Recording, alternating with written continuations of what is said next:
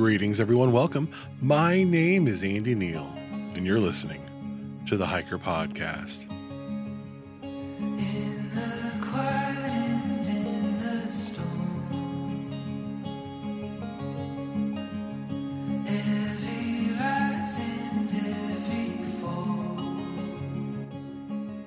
What is up there, hikers? This is Andy, and you're listening to the podcast that gets to know the hiker behind the trekking poles. The podcast that asks the why questions of hiking and asks the hiker, how has hiking changed you and how are you changing the world around you? That's right, you're listening to the Hiker Podcast. Hiker Podcast is brought to you by CS Instant Coffee and CNOC Outdoors for the best instant coffee in the outdoors. I know because I've tried them all. CS Instant Coffee. Use the promo code Hiker Podcast for 10% off.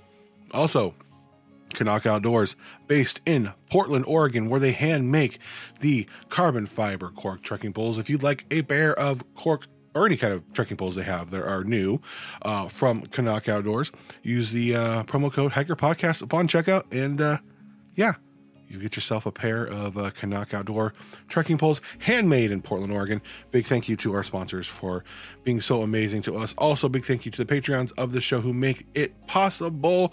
Patreon is a program where you can choose to support creators so they can have a little more time to create and uh, not work for the man, as they say. Big thank you to, of course, Ava, Annette, Renee, Chad, Alastair, Stephanie, Mike, Danielle, Cade, Daniel, Ren, Jacob, Tommy, and Deb uh, for being amazing Patreon patrons. Super helpful. Guys, thank you so much. Super excited for this week's show. A few weeks ago, I put on a uh, on my Instagram a question asking who would you like to see on the show, and the answer I got the most, the most was abstract hikes. Um, you may know her from her art. You may know her from the Kula Cloth. You may know her from stickers.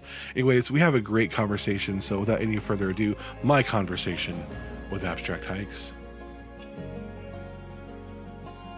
You've likely seen the work of our next guest on a Kula Cloth, or perhaps on Instagram, or most recently in on Outside Magazine on their website.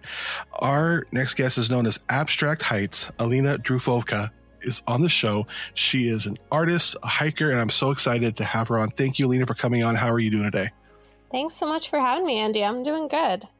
So, I like to just before we kind of get the conversating, hikers like to know kind of your background. What what is it the things that hikers like to know that that you could tell us? You know, what how'd you get into hiking? How'd you start it? How'd you get to the outdoors? Just all those things that people like to know when they ask you about your background as a hiker. Yeah, so I got into the outdoors when I was 13 years old. I used to go to a summer camp in New Jersey, and they had an optional two week trip hiking the Appalachian Trail and canoeing down the Delaware River. And just from that moment, I became obsessed specifically with through hiking the Appalachian Trail. So that was my life goal all throughout high school. I tried to graduate early from high school to through hike. That didn't really work out. Took a semester off of college to try to hike the Appalachian Trail, got injured halfway. Then I went back in 2017 and did through hike the Appalachian Trail. And then in 2018, I hiked the desert section of the Israel National Trail. And then 2019, I did about 1,800 miles of the Pacific Crest Trail. And then I also used to work as an outdoor guide. And you also are an amazing artist. You're known for your art. And I I just have to ask you did the Appalachian Trail and you you you talked about how that's the coolest thing going to a camp where you got to Oh. hike the AT. That's just amazing. Um what what what made you continue after the AT to the Israel National Trail, the desert section, and then the PCT? Yeah, I mean, once I completed the Appalachian Trail, it was kind of what's next. And that is a really natural progression for hikers that complete one trail to do the next. I think they say it's either two or two and through, and then, or one and done. So I just wanted to keep going. And the Appalachian Trail for me was really about the community and this childhood dream, but I really wanted to experience the splendor of the mountains out west. And then Israel, I am half Jewish, and I always just had the desire to learn more about that culture and go back there. And actually met my now partner on the Appalachian Trail, and he's also Jewish. So we thought it would be interesting to go experience Israel after we met on the Appalachian Trail. Very cool. Now, we don't have a whole lot of guests who do international trails. Is there a, a uh, on the Israel National Trail? Is there a certain trail culture like you'd find on the AT or the PCT? I honestly wouldn't know because I only came across like two other hikers when we were out there. Um, I imagine that there is a lot of similarities since the Israel Trail was designed um, after the Appalachian Trail. There was an Israeli hiker who through hiked the Appalachian Trail and went back to Israel and was like, huh, I should create that in Israel. Um, but that was so random. I mean, when we were hiking the Appalachian Trail, another hiker just randomly gave me a business card of this couple that owns a hostel in Israel near the trail. And somehow that ended up in my hands. And that's what got me attached to the idea. I just looked it up and saw it was on Nat Geo, like top 10 hikes in the world. I just attached myself to that as the next hike. Very cool. So you've done those through hikes and you're also an artist. How did you get into your your paintings and your in your works? How did you get into that? How did you know you were interested in being an artist and you had a knack for that? Well, so I come from actually like a long line of painters, Colombian painters specifically. And I always have painted and done art since I was a little girl, but never really tried to do it professionally, professionally, because you just hear that same trope of the broke artist and that you can't make a career out of it. So I never really tried until the pandemic. I always did it on the side. I always sold a few paintings every year, but I never gave it my all. And then during the pandemic, when that hit, uh, my partner and I were in Costa Rica and we ended up getting stuck there and we couldn't get a returning flight. So we signed up for a repatriation flight with the embassy and it was just taking forever. And there wasn't much to do there since everything was shut down. They took it way more seriously than the United States. Like every national park, every beach was shut down. And so late at night, I just started doodling since I brought a really small watercolor set and through that, I was like, oh, it'd be fun to make some little trail designs. And it was just step by step. Um, with social media, more and more people seemed to like it. And then people started to commission art. And now I'm here and it's my full time career somehow a year later. And that is absolutely amazing to think how the pandemic something it's just it's crappy it's there's there's really just so much tragedy and horrible things have happened yeah. that, that you were able to turn something into that into a career something you you were doing as a hobby before but now it's what you're doing to support yourself so what yeah. is what does life look like now as an artist in the outdoor and hiking community well, it's really my dream career being able to align my passions for the outdoors and these stories of what brings people to the trail with painting. And it's been really therapeutic for me throughout the pandemic. Um, so yeah, I'm just thrilled that I get to do this as a full time career. I never m- envisioned doing it within the outdoor industry because before I started making this kind of art, I was making really abstract art, a lot of nude art. So it's a totally different path than I ever anticipated. And when I was in Costa Rica, you know, I had no idea what I was going to do for work when I got home. I was working a few jobs before I left for Costa Rica and everything was shut down. So I just feel really fortunate that this panned out. So, describe for me the the moment where you, you kind of realize, wow, this can be a career. This is, could be something I could make a living off of, and I don't have to do what I was doing before. Was there like an epiphany moment? Was it a slow burn? How did that transpire? Uh, yeah, I think it was a slow build because in the beginning I was just like, oh, is this luck or oh, is it just because more people are on social media right now because of the pandemic? Like, is this going to be sustainable? So in the beginning, yeah, I wasn't really sure. So yeah, I would say it built up, but like each thing, like when I first designed a Kula cloth, that like gave me a lot of confidence and like that was the first company I reached out to because I really liked their mission. I love that it was a small company, female run. And when they said yes to me designing a Kula cloth, that just gave me so much confidence to start asking other brands and other companies to collaborate. And then I just started getting so many commissions that I was like, oh, wow, this really could be sustainable. I have to say that that first Kula cloth with one of my favorite people who have been on this show, Elena Osborne. Like she's, I was just so ecstatic. I didn't even know who you were. She she had posted like, "Oh my gosh, like this is just amazing the art that she is doing." I discovered your stuff and it was just blew my mind what you were doing. And what's been the reception from the hiking community to your art and as you've as you've gained more traction over this last year?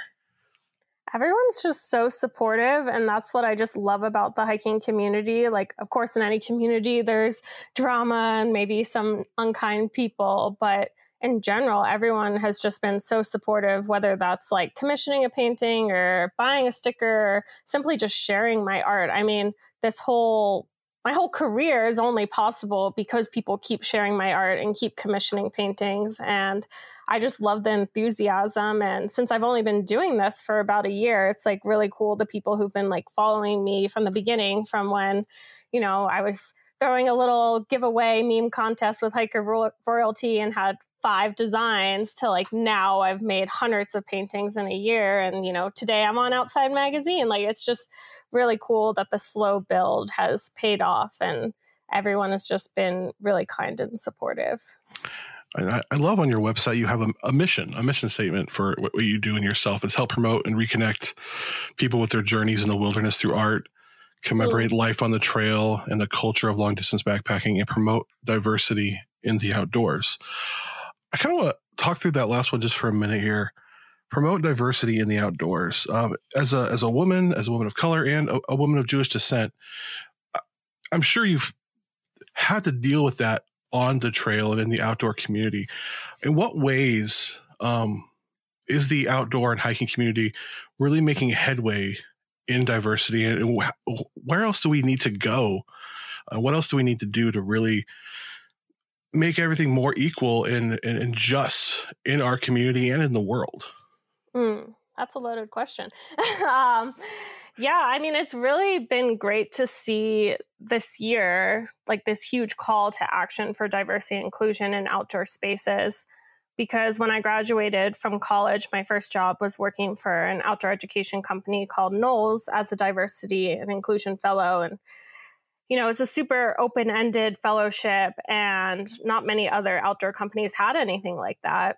And it was always something I was interested in just from in virtue of being out on trail and just not seeing many people that looked like me. When i first started getting into long distance backpacking i didn't even see many women and that definitely changed. But still like i'll go six months on the appalachian trail and only see like two people of color and so it's really exciting this year the momentum um, that's been gained and all these outdoor companies like really caring about representation and it really feels like a movement i guess what I'm excited to see is to see if this is just what's happening on social media and to see if it really is going to infiltrate the trail culture.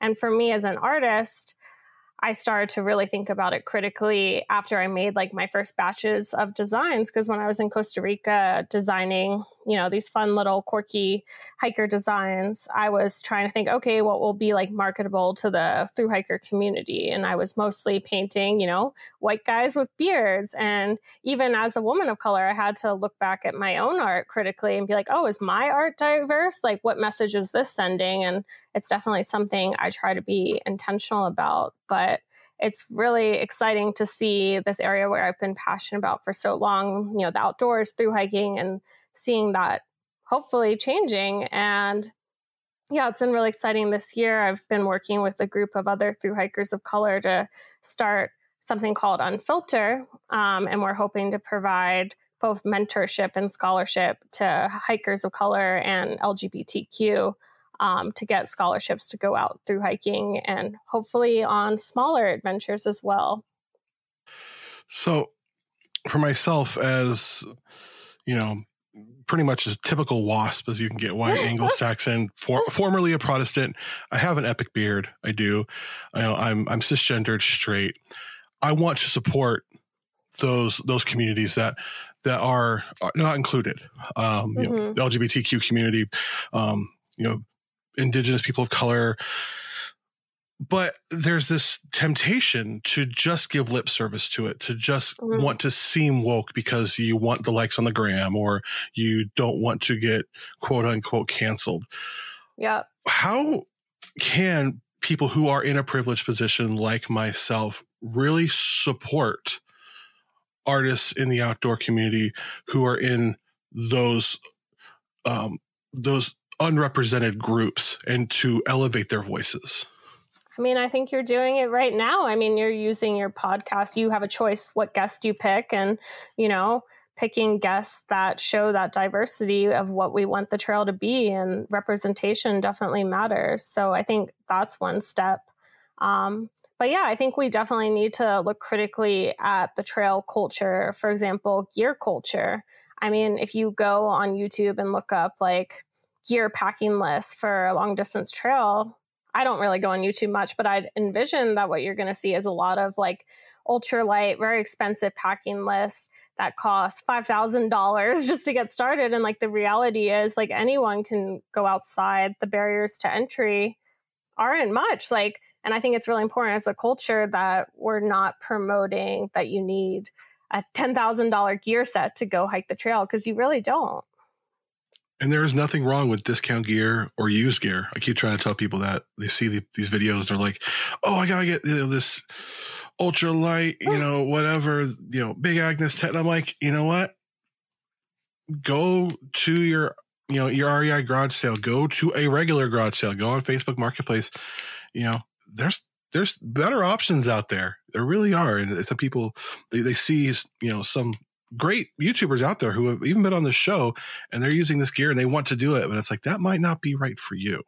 I yeah. It, I mean, that's kind of been my concern with the whole through hiking culture and how it shifted. I mean, I have no problem if people want to be ultralight and they want to hike 40 miles a day.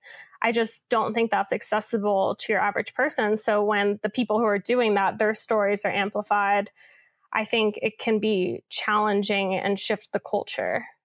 Exactly, exactly. Because I ain't going for I'm, I'm going 40 miles in four days.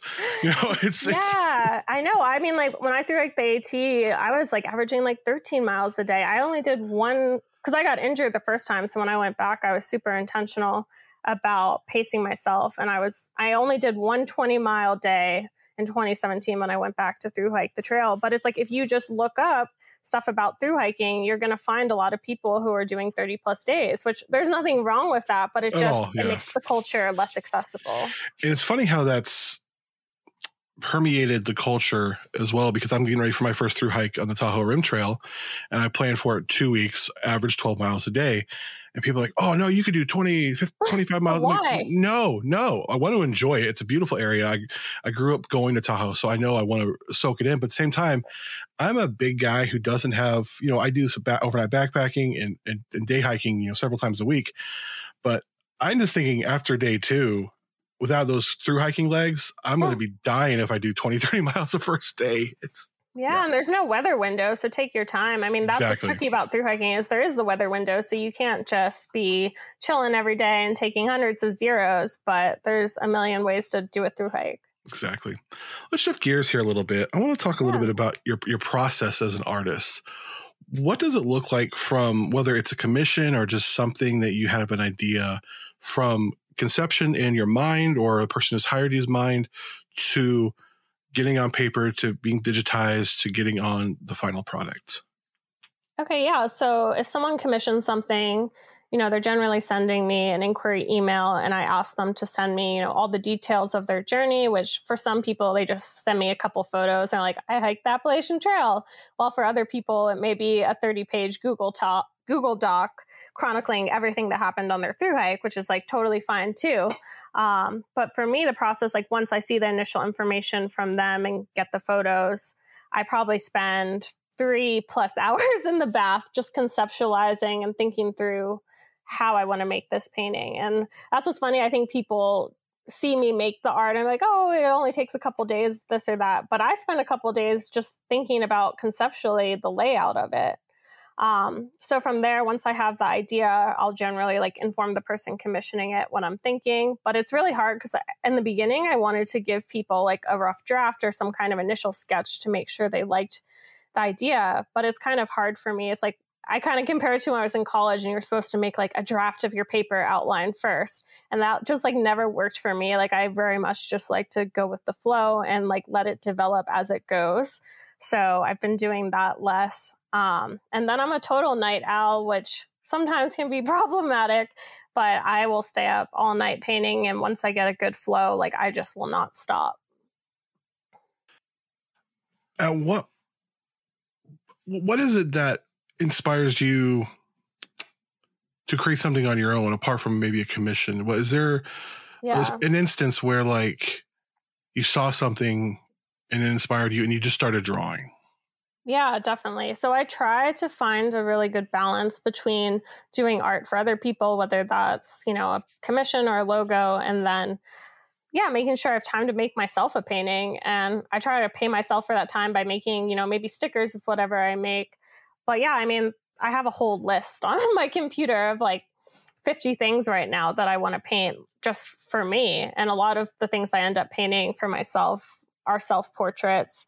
Um, and it's just a way for me to process my emotions, really. Um, it's very therapeutic. It helps me process all the time I've spent on trail because, you know, cumulatively, I spent years living out in the woods. And I think it's a lot for people to digest those experiences. And I think that's why people end up commissioning paintings too, because you know you don't want to live in the past of it but you want to memorialize it and you want to hold on in some ways to who you were on trail i think a lot of people that's the happiest they've been in their life and they want to hold on to that part of themselves and that's what i try to do with my art So I didn't tell you this before I had you on the show, but a few weeks ago, I put out an Instagram survey.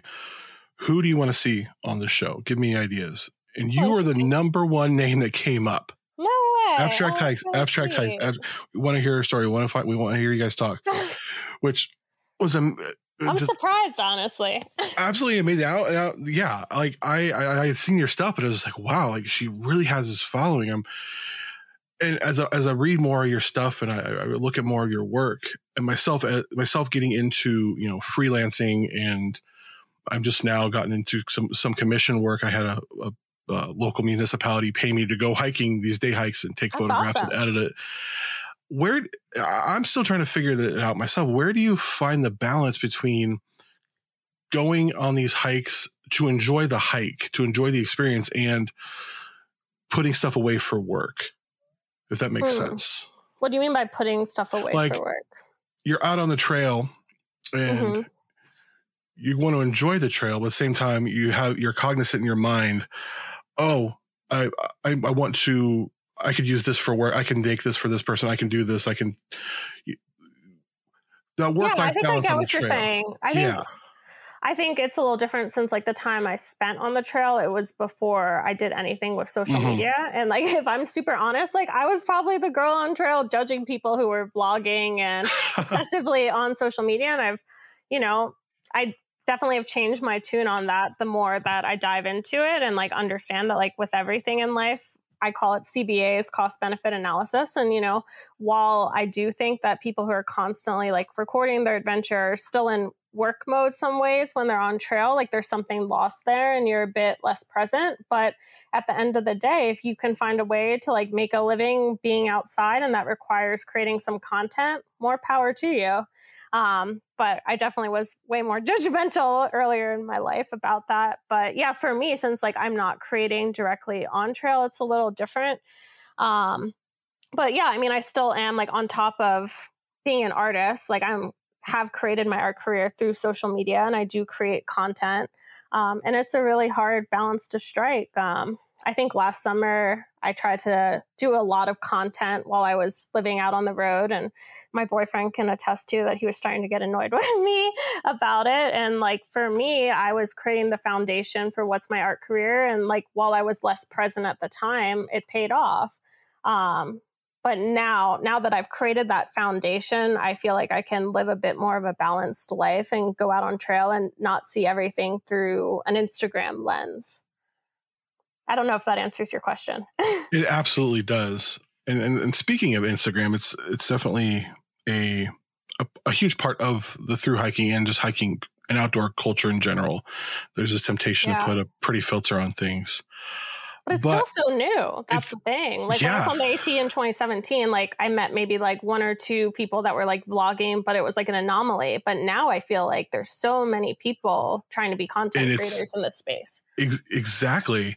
And I'm I'm wondering for you, you so much of your work you you, you put on Instagram Mhm. and Instagram Everything. uh, everything yeah and i know for for me and probably for you Inst- instagram's a huge part of putting yourself out there where people find you and they they ask you to create content or they ask you to do sponsored Mm-hmm. posts or whatever it has been for me.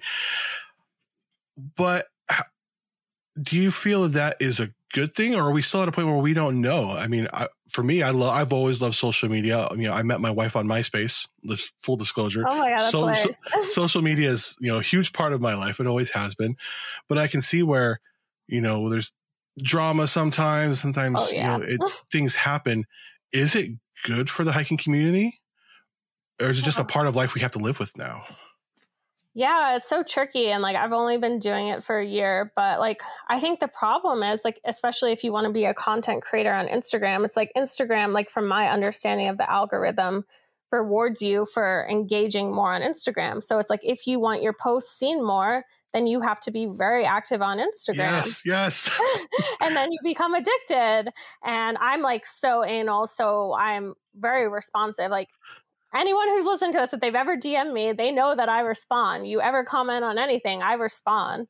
Um, and it's because I care and because I know it's good for the algorithm and I want to com- communicate with the community. And yeah, I think it's hard because there's pros and cons. I mean, it's amazing. Just yesterday, you know, two girls that I met through Instagram um, one another artist actually who had commissioned a painting I went on a hike with yesterday here in Boulder. We had never met before, and to be able to connect with people from all over the world um, through this little app, especially people I have similar interests with. And because I'm so nomadic and it's hard to create community, it's like awesome that I can show up and live in Boulder for a few months this summer and have a handful of people that I've built community with through Instagram and meet up with them but yeah, I mean, there's definitely a dark side too that like anyone who's having success on Instagram, like unless they're hiring some kind of social media manager, they're probably spending upwards of many, many hours, maybe like five plus hours on Instagram, like at least to create that foundation. Like at some point, they were spending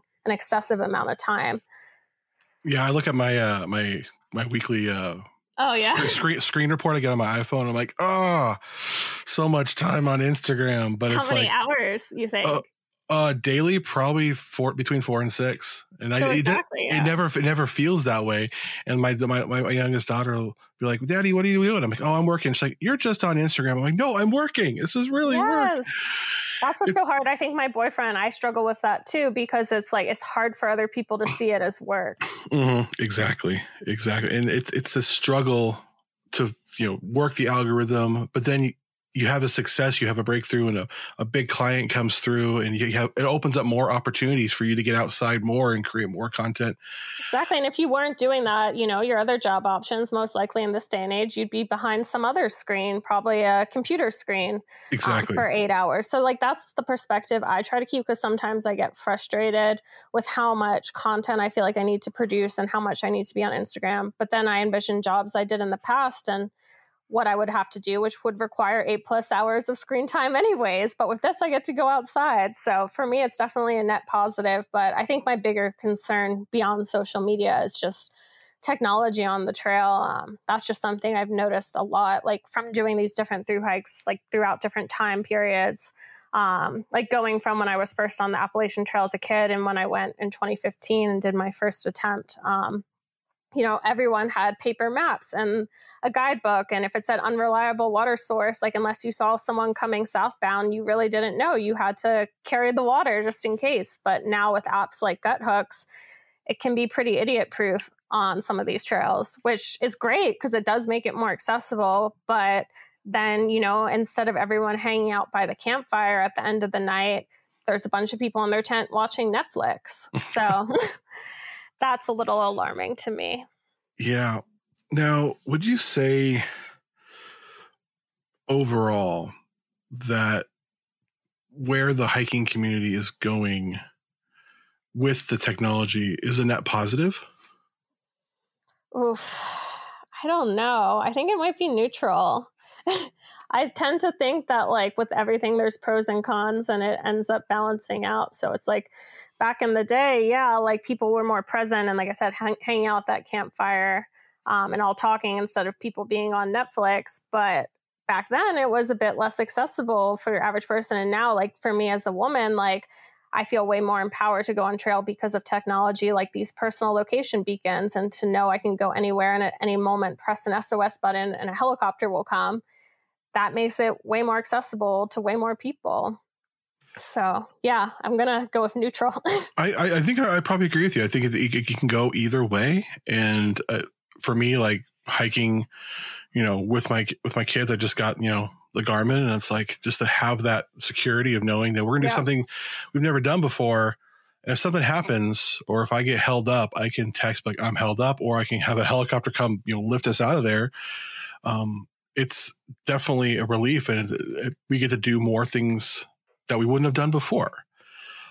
Yeah, it's a game changer. It's just the flip side is then, like I said, people feel more empowered, which is a great thing, unless they don't have the actual skills. I know, like when I was on the PCT in 2019, tons of people were getting helicopter rescued um, from Mount San Jacinto, Mount Baden Powell, people who had no experience, you know, using micro spikes and traversing in the snow, but they felt empowered. Yeah, that was a brutal year. I was the first year I got in, I got into hiking, and I was a uh, I just started getting into hiking, and I started doing some trail angel work uh, out here in Ashland, and Yeah. it, it was just like you know snowpack was at two hundred percent, and all this other stuff, and people were flip flopping, and it was just like wow, that was a, that, that was a crazy crazy yeah, it was a mess. I definitely didn't pick the best year, but I don't know. I still I'm happy I did it that year because I would have obviously never flipped if it wasn't for the snow. I would have just tried to go linearly. Um, but because of that, I was in Washington in July, which was the most beautiful place Gorgeous. I've ever been in my life, and I would not have gone those views or those wildflowers if I had just gone northbound. Absolutely. So you work with brands now and you you you've you're prevalent on social media. Do you feel that tension of creating for money and you know Mm. I've had I've, I've been accused of selling out. Oh no! Like, if people actually get like angry with you about Oh it? yeah, it's like I used to follow you for this and now you do these sponsored posts. And I'm like, sorry.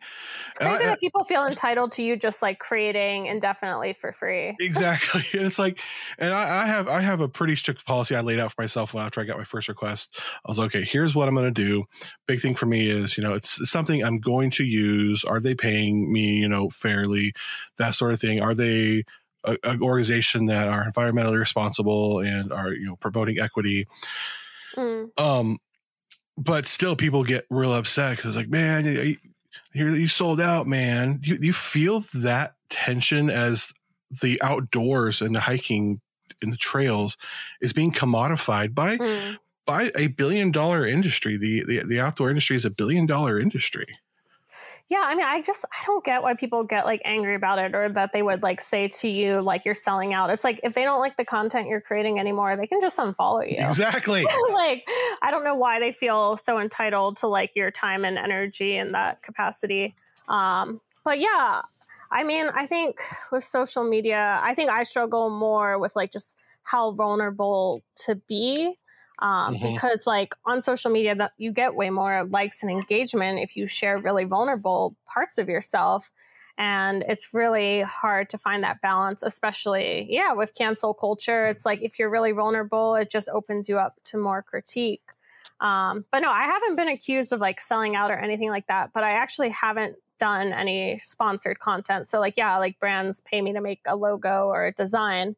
Um, but in terms of like them giving me products and me sponsoring that. I've only like had one small thing and i only agree to do things in my story not in my main feed just because no one's offered me enough to make that worthwhile. And it's like i am kind of my own brand um, so it's different. But yeah if a company wants to send me $200 headphones and all they want me to do is post something in my story for two seconds like sure.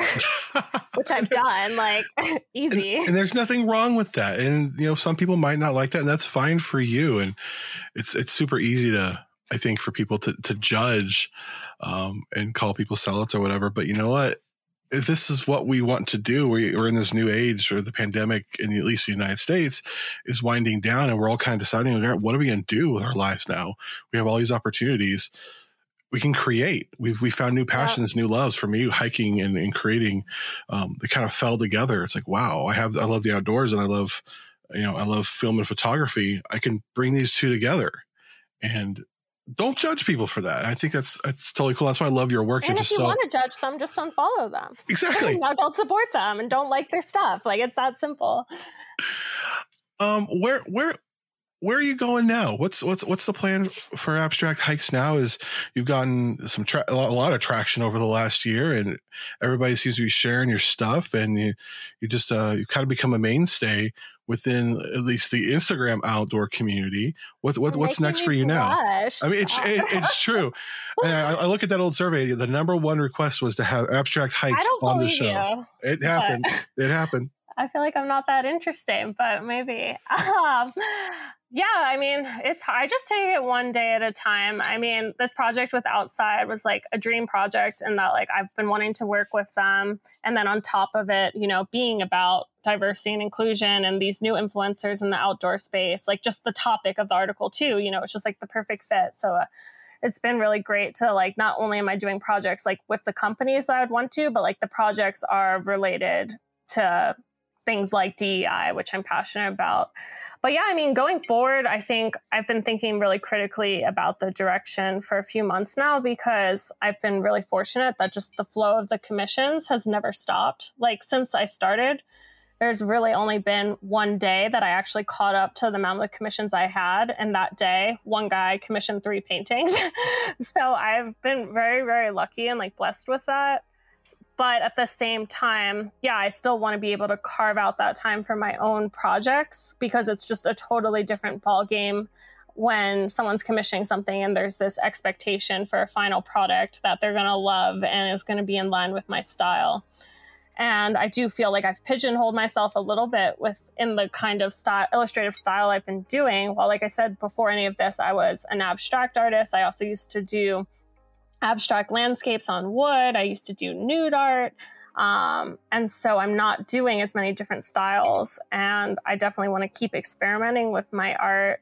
So, yeah, I think I do need to intentionally block out more time where I'm not doing commission work. I have so many different ideas of things I want to paint. And like mainly, like I would love to block out like a month to do just like a giant, really intricate painting of whatever the heck I want. um, but it's really hard to turn down work and it just doesn't stop, which is a blessing and a curse, I suppose. I feel you on that. You're like, I want to go out and create something that's mine, but it's like I have this stack of work and I have this stack of bills, and it's like, well, let's knock this out and um, still try to put your own creativity and ideas in those things. It's it's a struggle. It's a it's a tension. Yeah, and that's why with like the sponsored stuff, which like I haven't done much of that at all, but like if that if those opportunities come my way and as companies I align with, like, why not? That ends up giving me money, which gives you time and freedom to create the things you want. And people want me creating those things. So, if anything, people, yeah, should be happy when creators get those sponsored opportunities as long as it's not something that's terrible for the world. Yeah. So, I like to ask every hiker this ultimately, how okay. has hiking changed you? Mm. Yeah, that's a good question. I think it's hard because I got into it so young that, like, beyond how hiking changed me, like, hiking is me now. Um, but yeah, for me, getting into it at 13, like, when I envision what my life would have looked like if I hadn't gotten into hiking, like, I feel like my whole life path from like where I live, where I went to school, who I dated, like, everything would have played out differently because this wasn't the life trajectory that anyone you know, thought I was headed in this direction since I grew up in Center City, Philadelphia. I don't come from an outdoorsy family. Like, this isn't something that my family does or understands or honestly even respected in the beginning. It's like, it's so nice that, like, I found a career that aligns with this and I've had, like, more, I guess, traditional success with it recently because for a long time, you know, my family and friends were like, all right, Alina's just gonna like keep going and living in the woods, I guess. Um, what is she gonna do for like a career? So it's really great that it all finally came together because there was a lot of soul searching years where I really wasn't sure what I was going to do professionally and if I was going to have to like sell out to corporate America to have that kind of life stability. But yeah, I think hiking has just given me a lot of confidence and a lot of peace in this life and just ultimately has been my main therapeutic tool for dealing with life. Thank you so Yeah. much for coming on and being vulnerable and talking about your journey. If people want to follow your stuff or or see more about you, where would they go? Yeah, I mean, Instagram's probably the best place to be up to date, and that's just at abstract.hikes. And then my website is thrudesigns.com, and through is spelled T H R E U. Alina, thank you so much for coming on and uh, and sharing your story. Yeah, thank you, Andy. It was great to be on.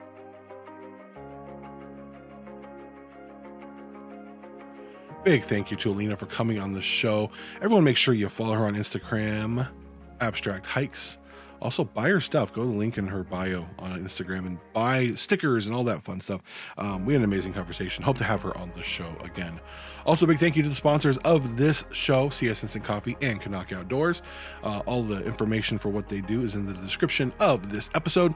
If you want to hear more from me or know more about the show, uh, you can follow me on Instagram at Andy Films and Hikes. Also go to hikerpodcast.com for any information about where to listen. We're constantly being added to new platforms, so it's not all on there.